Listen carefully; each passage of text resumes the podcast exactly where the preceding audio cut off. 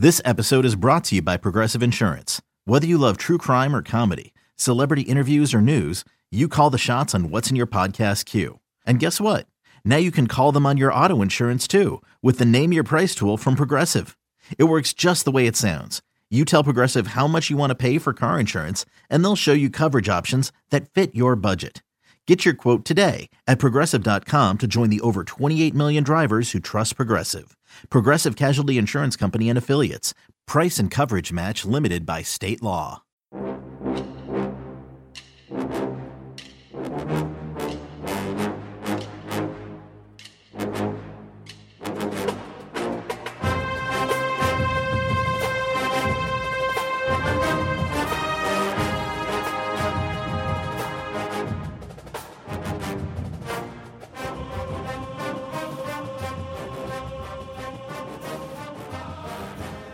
Good morning, Bucknutters. Welcome to the Bucknuts Morning Five here on Monday, May 10th, 2021. I am Dave Biddle flying solo on this edition. Well, some bad news for the Buckeyes on Saturday. Henry To'o To'o, who we've been talking about, it seems like for two years here on the show, it's really only been a couple of months, decided to transfer to Alabama, not Ohio State. The SEC has waived its rule where you have to sit out a year before transferring from one SEC school to another. They've adopted the same rule that uh, NCAA has adopted across the board where kids now can transfer without sitting out a year. And we kind of thought all along that if the SEC waived that rule, that Henry To'o To'o was going to pick Alabama over Ohio State, and he did. So let's get into what this means. First of all, let's not sugarcoat it. Ohio State wanted him. Ohio State thought they were going to get him. At least they were optimistic uh, within the building. They thought they were going to get him. Uh, they weren't 100% obviously, but they they were optimistic they were going to get him, and they wanted him bad. They didn't want him bad because they thought he was going to come in and be a mediocre player. They didn't want him bad because they felt great about the situation at middle linebacker, or I don't think they would have wanted him this bad. So let's get into what this means. First of all, I think Cody Simon's going to be a really good player. Is he ready right now? Is the question. You know, he was a true freshman last year, got his feet wet a little bit. It's one of those things that only playing a condensed season last year, a truncated season, I should say, really hurt some of these young guys. You know, they didn't get that garbage time, as we like to call it, but it's really not garbage time. When you're a young guy, those are valuable reps, getting those game reps in the third and fourth quarter of blowouts. I mean, you're out there. It feels like your Super Bowl if you're out there playing, and it's valuable to your future. So those young guys didn't get those reps last year. So is Cody Simon going to be ready to take a James Laurinaitis leap from being a backup as a true freshman that maybe people didn't think about until James Laurinaitis was thrown in to the fire against Michigan in 2005 when Bobby Carpenter broke his leg. But until then, James Laurinaitis wasn't playing much. And even going into 2006, people really didn't know who the Buckeye starting middle linebacker was going to be. Uh, Laurinaitis, a lot of people thought he was going to be an outside linebacker, which is what he was as a true freshman when he came in for Bobby. And uh, Laurinaitis blew up, became the middle linebacker, and the rest was history. Now we know Cody Simon's a middle linebacker, so it's not a perfect parallel to Laurinaitis, but is he going to step up as a sophomore and become a good starter? Eh, not just can he kind of hold the fort down? Can he be a good starter? They need a good starting middle linebacker. And if it's not Cody Simon, it's going to be Dallas Gant. Dallas Gant going to be a senior this year, at least a fourth year guy. He can come back um, the following year, even though he's never redshirted because this past year did not count as a year of eligibility. So Dallas Gant could have this year and 2021 left if he wants to. We'll see. Um, a couple ways to look at Dallas Gant. You could say, well, he's barely seen the field and he's he's been here for three years. He couldn't ever like at least split time with some of these guys like Tuf Borland. So that doesn't look good. Or you could say, well, we really haven't seen him. Uh, he was a highly rated recruit coming out of high school, four star recruit and a high four star recruit. And the coaches talk well about him. You know, his teammates talk him up. So, you know, maybe we should give Dallas Gant, you know, a shot here. Well, now he's going to get a shot. It's either going to be Dallas Gant or Cody Simon. So we'll see. But I'm not sugarcoating this. They wanted Henry To'o To'o to come in and be the starting middle linebacker. So now they're down to options B and C. If Henry To'o To'o was option A, and he was, you're now down to option B or C. And I'm not sure if Cody Simon's option B or Dallas Gant is. I think Dallas Gant was their top option if they couldn't get a transfer, and then he was hurt during spring. Does that mean that Cody Simon has passed him, or is Dallas Gant going to be fine for the fall? Now he's going to he I've heard he's going to be fine as far as he'll be cleared. It's a foot injury, and um, I'm not exactly sure what the foot injury is. Sounds like he had surgery on it though, and we'll see what happens. But you know, if I had to guess right now, it sounds like Cody Simon's probably going to be the starting middle linebacker, but those guys will probably rotate and we'll see how it shakes out. But you know, there's just no sugarcoating this. The Buckeyes wanted Henry To'oTo'o. They thought they were going to get him. They didn't get him. They lose him to Alabama, who is just getting over on the Buckeyes right now. It's not fun to think about, is it? Yeah, I mean, the national championship game happened, then Jamo happened, and now this. So um, hopefully the Buckeyes can uh, stem the tide at some point. All right, let's get into a little better news here. A lot better news here. Okay. Governor DeWine saying he thinks there will be full stadiums for Ohio State football this fall. That's great news. Great news. Full horseshoes. Sign me up for that. Especially last year having no fans. If you would have told me a couple months ago we are going to have, you know, 75% capacity, I would have been thrilled. The fact that it's looking like we're going to have 100% capacity is great news. I, I just love that. Again, he's not saying it's for sure going to happen. He just says right now that's it's trending in that direction. He feels like it's we're going to have full capacity at stadiums, including Ohio Stadium, this fall for football. So that's great news. Also, great news for the NFL teams, the Bengals and the Browns. Well, the Bengals forgive me, my fellow Bengal fans, for saying this, but it's true. If they have full capacity in the NFL, that doesn't mean they're actually going to be full capacity at Paul Brown Stadium, if you know what I mean. You know, uh, we'll, we'll see about that no doubt there'll be full capacity at, at the Brown Stadium. I know you guys will sell that out. We'll see if the Bengals can sell it out. I'm not really optimistic Who Dey Nation will be able to sell out Paul Brown Stadium, but I digress. So that's really great news that uh, it's looking like we're going to have full stadiums for Buckeye football. Looking back at the linebackers, as far as maybe some young guys that can step up, you know, can Reed Carrico as a true freshman come in and get his name in the mix? Perhaps, perhaps. I mean, he enrolled early uh, one of the top linebackers in the country. I like Reed Carrico a lot, but come in and say he's going to be a starting linebacker as a true freshman. I mean, you're basically saying he's going to be Andy Katzenmoyer, and that's a really, really high bar. I'm high on Reed Carrico, but I, I think it's going to be down the line before he's a starter, not as a true freshman. Tommy Eichenberg is entering his third year.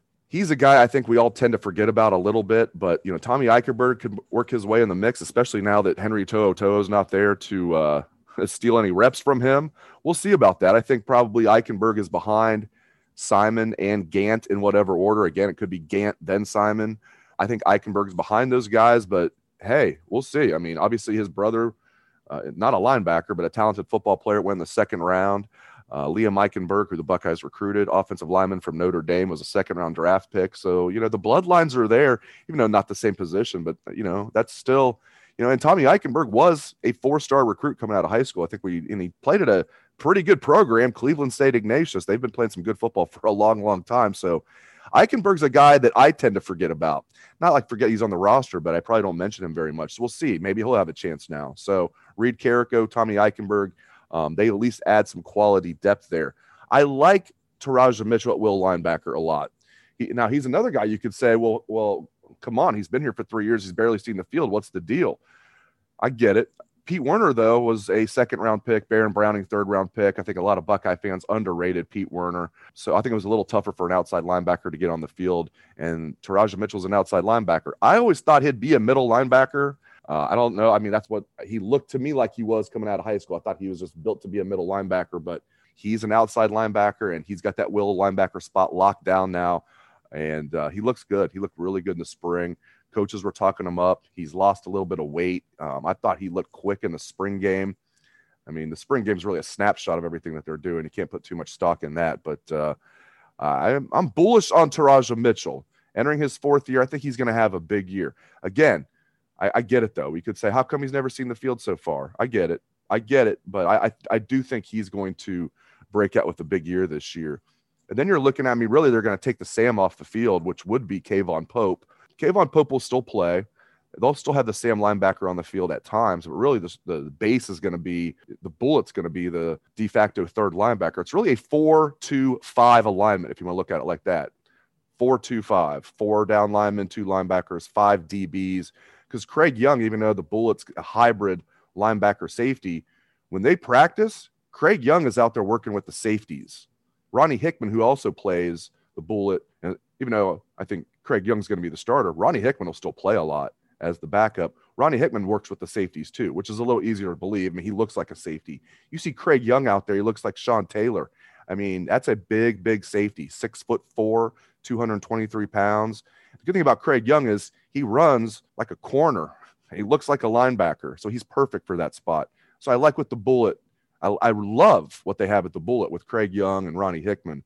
We'll just see about middle linebacker. I just, uh, you know, and I like Cody Simon a lot. I like him a lot. I just wonder if he's going to be able to make, as I said at the top of the show, kind of that James Laurinaitis leap from true freshman to sophomore year. Because even if Cody Simon's really good as a junior and senior, but he's okay this year, that's not good enough for the Buckeyes. They need a middle linebacker that's really good this year. And that's why they wanted To'o To'o. And that's why I'm a little concerned about it. So we'll see what happens there. All right, a couple more quick things here. First of all, we had a note in the boarding house on Friday, and I, I want to uh, accentuate this point.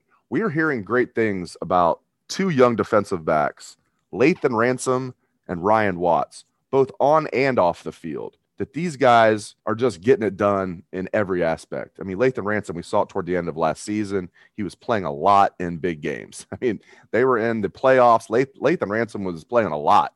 I mean, he was almost like a pseudo starter out there. He's getting so many so many reps and looked good.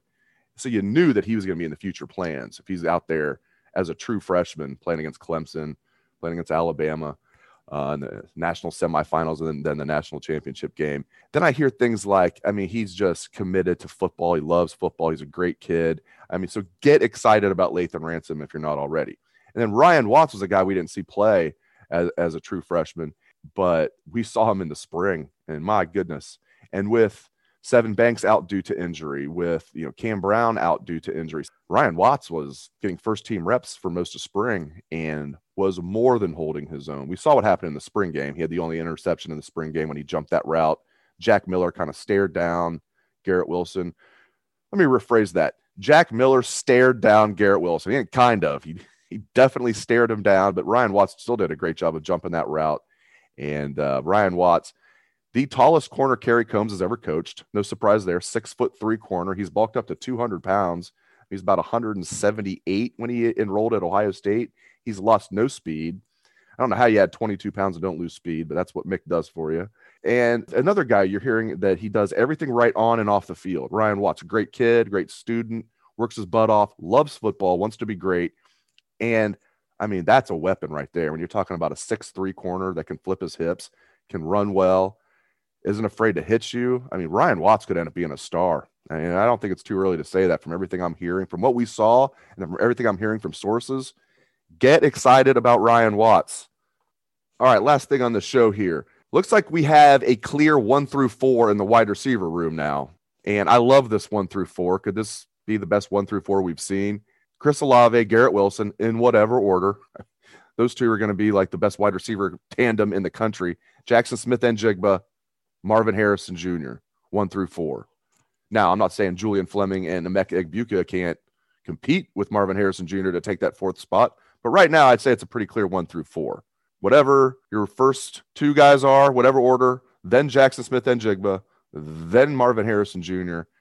And that is a fantastic wide receiving room right there, especially when you have Julian Fleming and Emeka Egbuka as your fifth and sixth wide receivers, in my opinion. So I wish Jameson Williams well. I had a chance to talk to his father for those that missed it. Uh, last Wednesday, he wanted to clear the air. I wish him well. Unless Alabama plays Ohio State, then uh, you know for that one game, I won't w- wish him very well. But I think Jamo just saw the writing on the wall. His dad didn't tell me this. I think he saw the writing on the wall. It's like, dude, I'm going to be like fifth on the depth chart here, and I don't want to be fifth on the depth chart.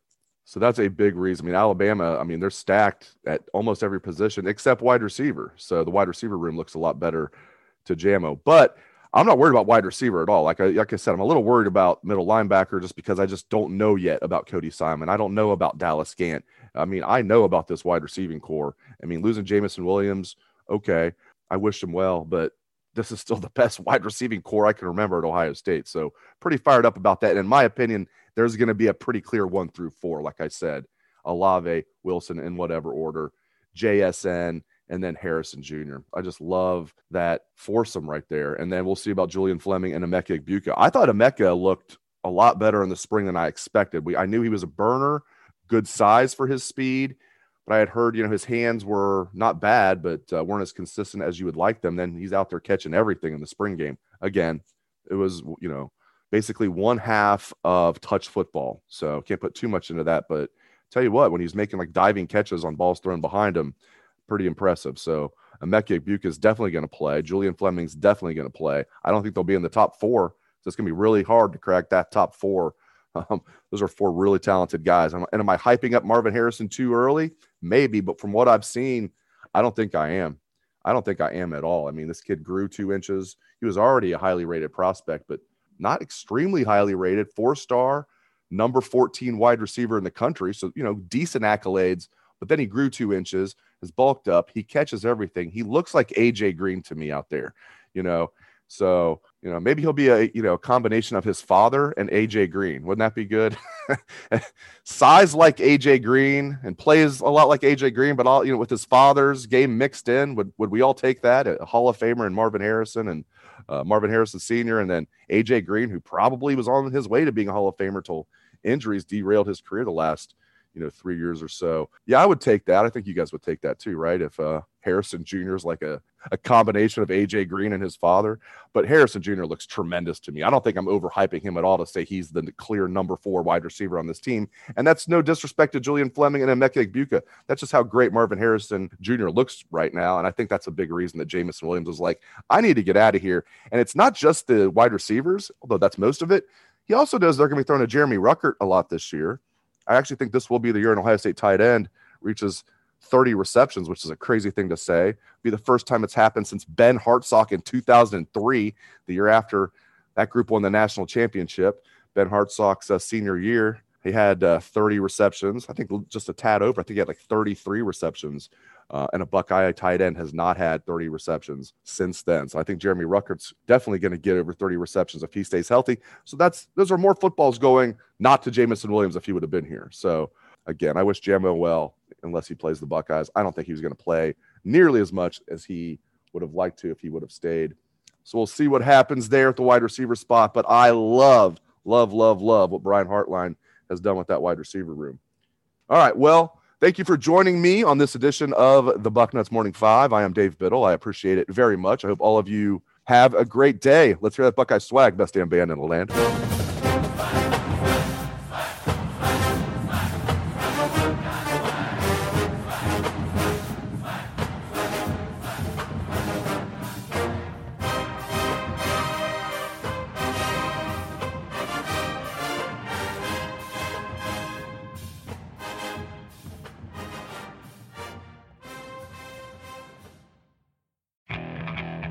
Okay, picture this.